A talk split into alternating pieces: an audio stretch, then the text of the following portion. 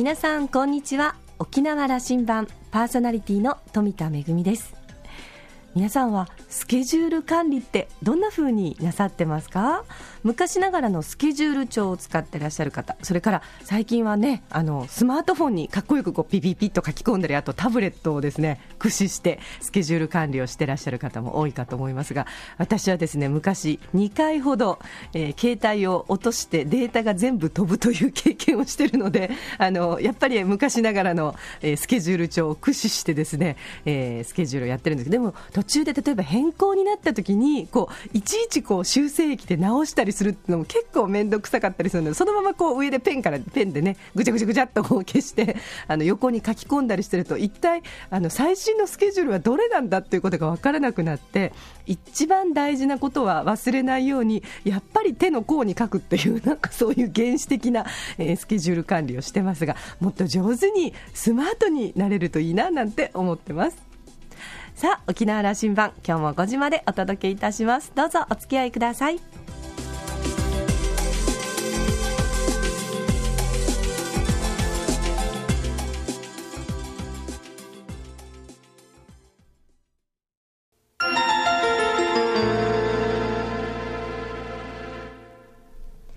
那覇空港のどこかにあると噂のコーラルラウンジ。今週は公益財団法人国立劇場沖縄運営財団芸術監督兼企画制作課長の加賀津道彦さんと私富田恵とのおしゃべりです。加賀津道彦さんは1979年那覇市の生まれ。4歳から琉球舞踊を始め沖縄県立芸術大学大学院を修了されました。在学中から新作の組踊りを発表するほか国立劇場沖縄をはじめとするさまざまな舞台に実演家として立たれています。県立芸大の非常勤講師を経て昨年4月から公益財団法人国立劇場沖縄運営財団芸術監督兼企画制作課長を務めています。琉球芸能の南米公演を終えてコーラルラウンジに立ち寄っていただきました。それではどうぞ。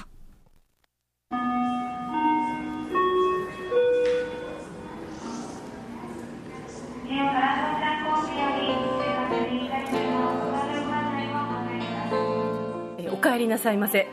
はいただいま。帰ってきました。長旅だったんですよね今回ね。そうですね16日間、あの国はどこどこですか？えっ、とまずブラジルと、えー、ボリビア、まあ、2か所2国ですけどね、ええー、全部で5か所で公演を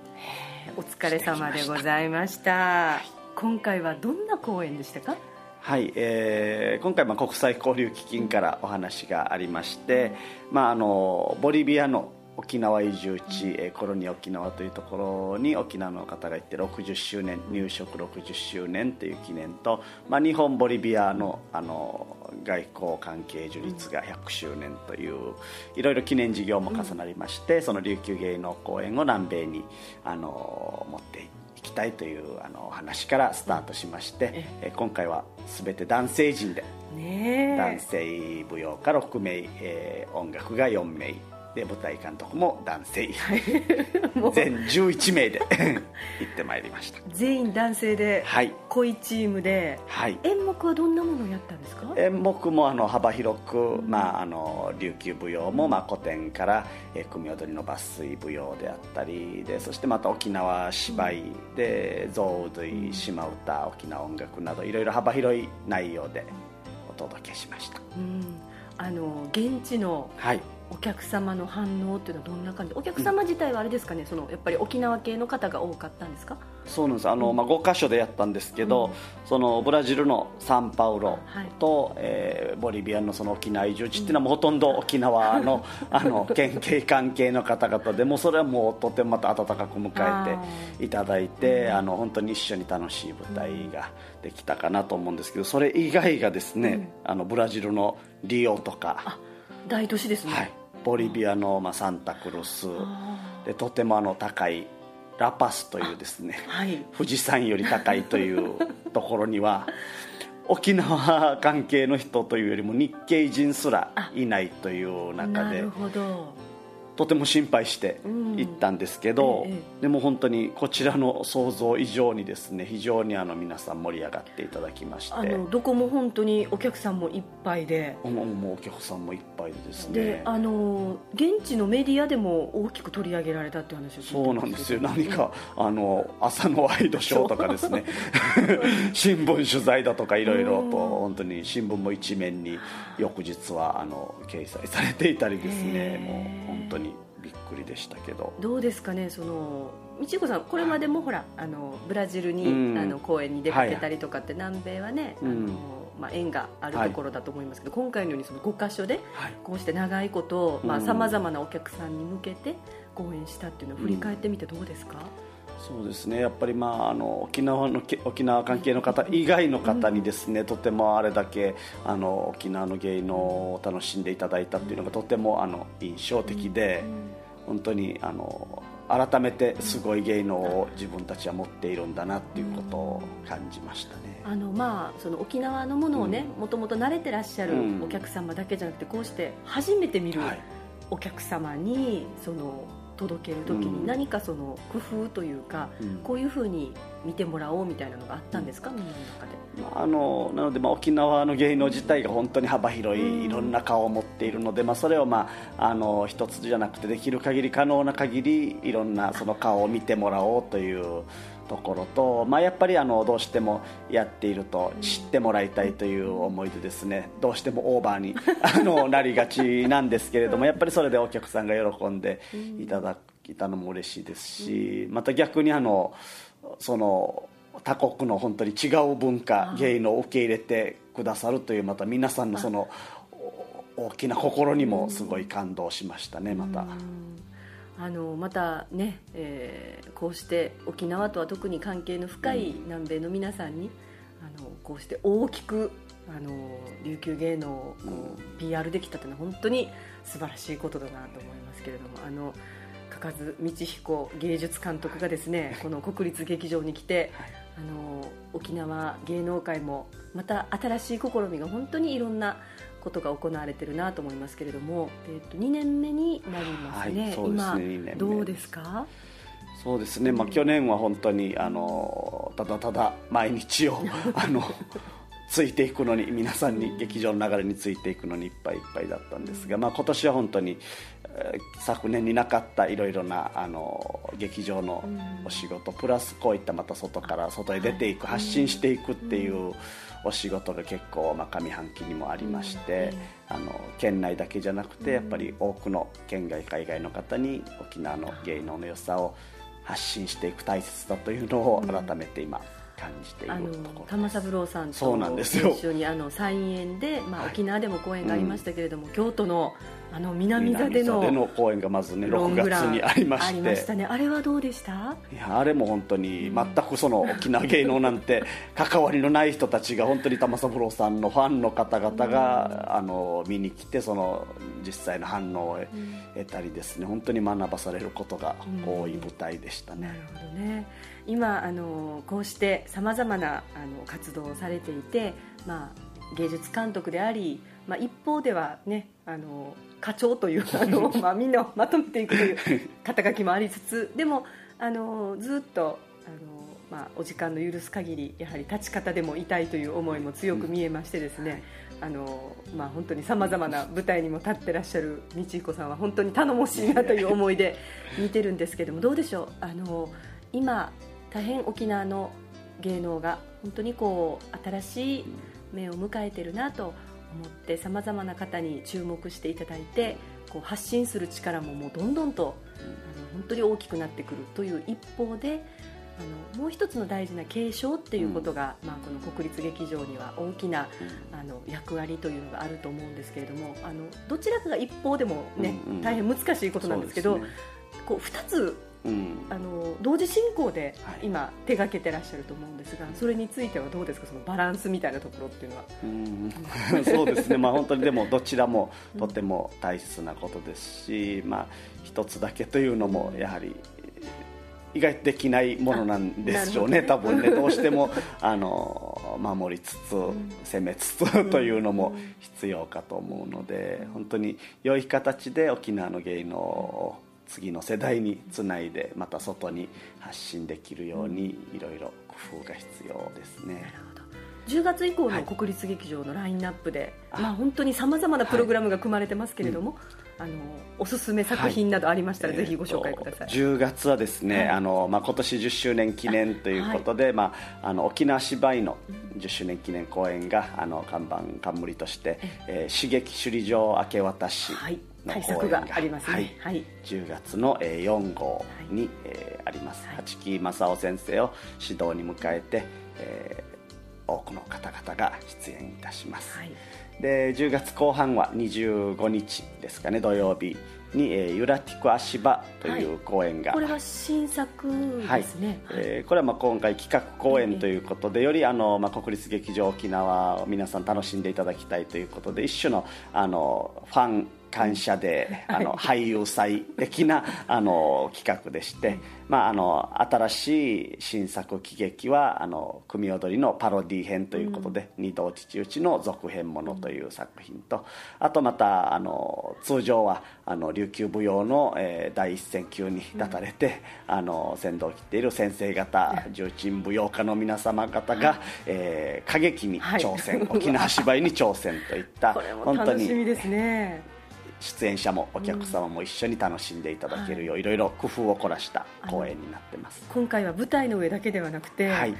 あのロビーの方でもそうです。なんか大変ユニークな試みが。休憩時間も休憩をさせないという、はい、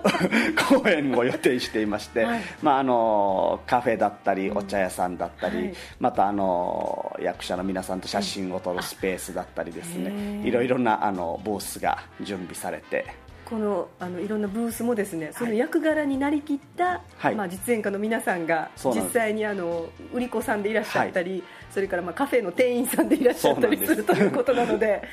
まあ、本当に舞台の外でも楽しめる、楽しい企画がありますね。年に一度の、まあ、お楽しみ企画ということで。感謝で、はい、ぜひ楽しんでいただけたらと 思います、あのー、まあ、そろそろお時間になってしまったので、あのぜひ最後にですねあの、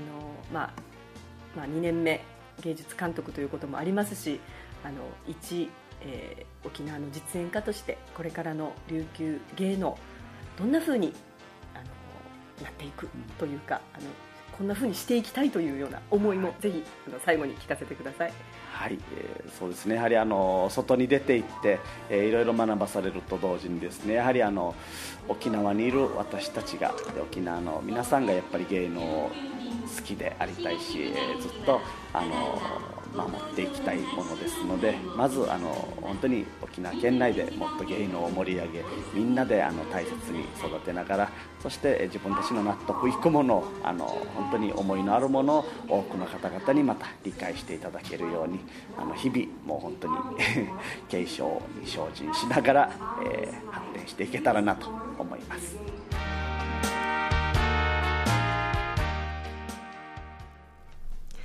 まだちょっと時差ボケが残っているんですよなんてお話しされてましたけれども、そんな中、えー、ボリビア、ブラジルの公演を終えての、えー、まあ興奮も伝わってくるような、えー、そんなお話でしたけれどもね。あの私ももう、あのまあ学生時代の道彦さんの舞台から拝見させていただいてますけれども、大変あの、まあ間口を広げようといいますか、これまで琉球芸能に親しんで来られなかった方にも楽しんでほしいというそういう思いから新作、創作の舞台を数多く手掛けていますけれどもでも一方でやっぱり古典が一番好きなんてあの普段はおっしゃってるんですよね。守りつつ攻めつつ全てはやっぱりこの愛する琉球芸能を多くの方に見てほしい。そんな思いが伝わってきました。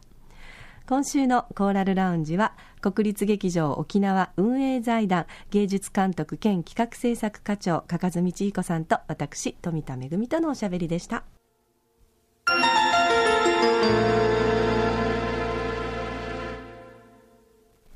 めぐみのあしゃぎだよりのコーナーです。今日のコーラルラウンジは国立劇場の加賀津道彦芸術監督にお話を伺いましたけれども、えー、今日はねそのボリビアとブラジルのね公演のお話を主にお伺いしましたが、えー、ちょうど同じ頃ですね私の作品で仲間と一緒にエジンバラフェスティバルに参加していたということもあってなんかこうね大変な時にあでもあのねえー、ちょうど地球の反対側で、あの、みんな頑張ってるんだと思うとすごく励みになったんですけれども、こうして今、琉球芸能を県外、そして海外へと発信していくという機会がとても増えてるなというふうに思います。えー、先人が私たちに残してくれたこの素晴らしい琉球芸能を世界の多くの皆さんにご覧いただく機会があるというのはとっても嬉しい気持ちなんですけれども、私もありがたいことにこれまで、えー、アジアやヨーロッパや、そして遠くアフリカまででも、えー、琉球ゲートの舞台でね、公演する機会があったんですけれども、でもどこに行っても、この大変土着的な、えー、本当にローカルなこの芸能が、どこに行っても世界の皆さんに喜んでいただけるっていうのはあのやっぱりこの沖縄の芸能の持つ力というのがあるんじゃないかなというふうに思います。で一方でやっぱりそのそれぞれに込められた祈りの気持ちだったりそれから観客に対するおもてなしの気持ちだったりいろんな気持ちをぜひお客様に分かっていただきたいということで、まあ、例えば現代だと字幕を例えば用意したりですとかそれから私先日はあのエジンバラの方では、えー、曲は全くその沖縄の曲なんですけれどもセリフの一部を英語にしたりと、まあ、様々な工夫をしたんですが、あの、先人もですね、素晴らしいなと思ったのが、実はあの、先日ですね、沖縄県が進めているアーツマネジメント講座の中で、まあ、あの、沖縄の芸能を特に学ぼうという集中講義がありまして、1日5時間、かけるの2日で合わせて10時間という講義を私たっぷり受けてきたんですけれども、その時に、まあ、あの、いろんな先生方からのお話も本当に素晴らしかったんですが、特にあの、琉球大学の大城学先生の講義にですね、私はもう大変感銘を受けまして、えー、中国からの、まあ、あの、の皇帝からのね、あの、死者の、その、まあ、殺法師の皆さんをおもてなしするための、えー、宴の席でですね、あの、残された資料によると、その殺法師の皆さん、あの、すごく、その、演じられた組踊りであったり、琉球舞踊に対して、いろんな感想をきちんと残されてるんですよね。なんでこんなに詳しく、えー、分かってくださったのかなと思ったら、ちゃんと当時ですね、あの、琉球側の方で、例えば、えー、組踊りの解説だったり、それから、えー、琉球舞踊でしたら、その歌の歌詞であったりというのを、まあ、今でいうプログラムですかね、解解説書のようなものをきちんと用意されていたということなんですよね。ああ、やっぱりこう、先人たちも素晴らしいなと、私たちはその先人から受け継いだこの沖縄の宝物の一つである琉球芸能を大切に守って、そしてこれからも多くの観客の皆さんにお届けしたいなと思っています。めぐみのあしゃぎだよりのコーナーでした。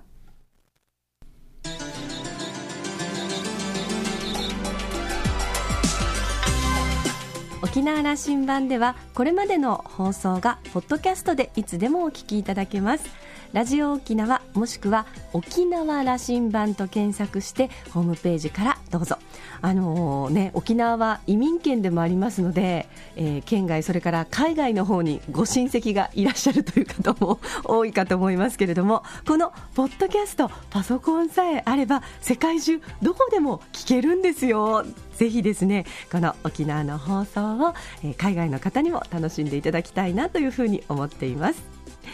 それから私富田恵やコーラルラウンジ常連の島田さんのブログそれからフェイスブックでも情報発信中ですのでぜひお時間のある時にこちらもチェックしてみてください、えー、私は今ねフェイスブックの更新の方が主になってますけれども、えー、日々の公演の様子ですとかそれからまああのねあの食いしん坊のクエイブーの私はですね美味しいものを食べた時についついですねあのどなたかにこんな美味しいものを食べましたというのをどうしても見てほしいとかっていうこともありまして、えー、そういった写真なんかも一緒にアップしておりますのでぜひお時間のある時にこちらもチェックしてみてください。沖縄羅針盤今週も最後までお付き合いいただきましてありがとうございました。そろそろお別れのお時間です。パーソナリティは富田恵でした。それではまた来週。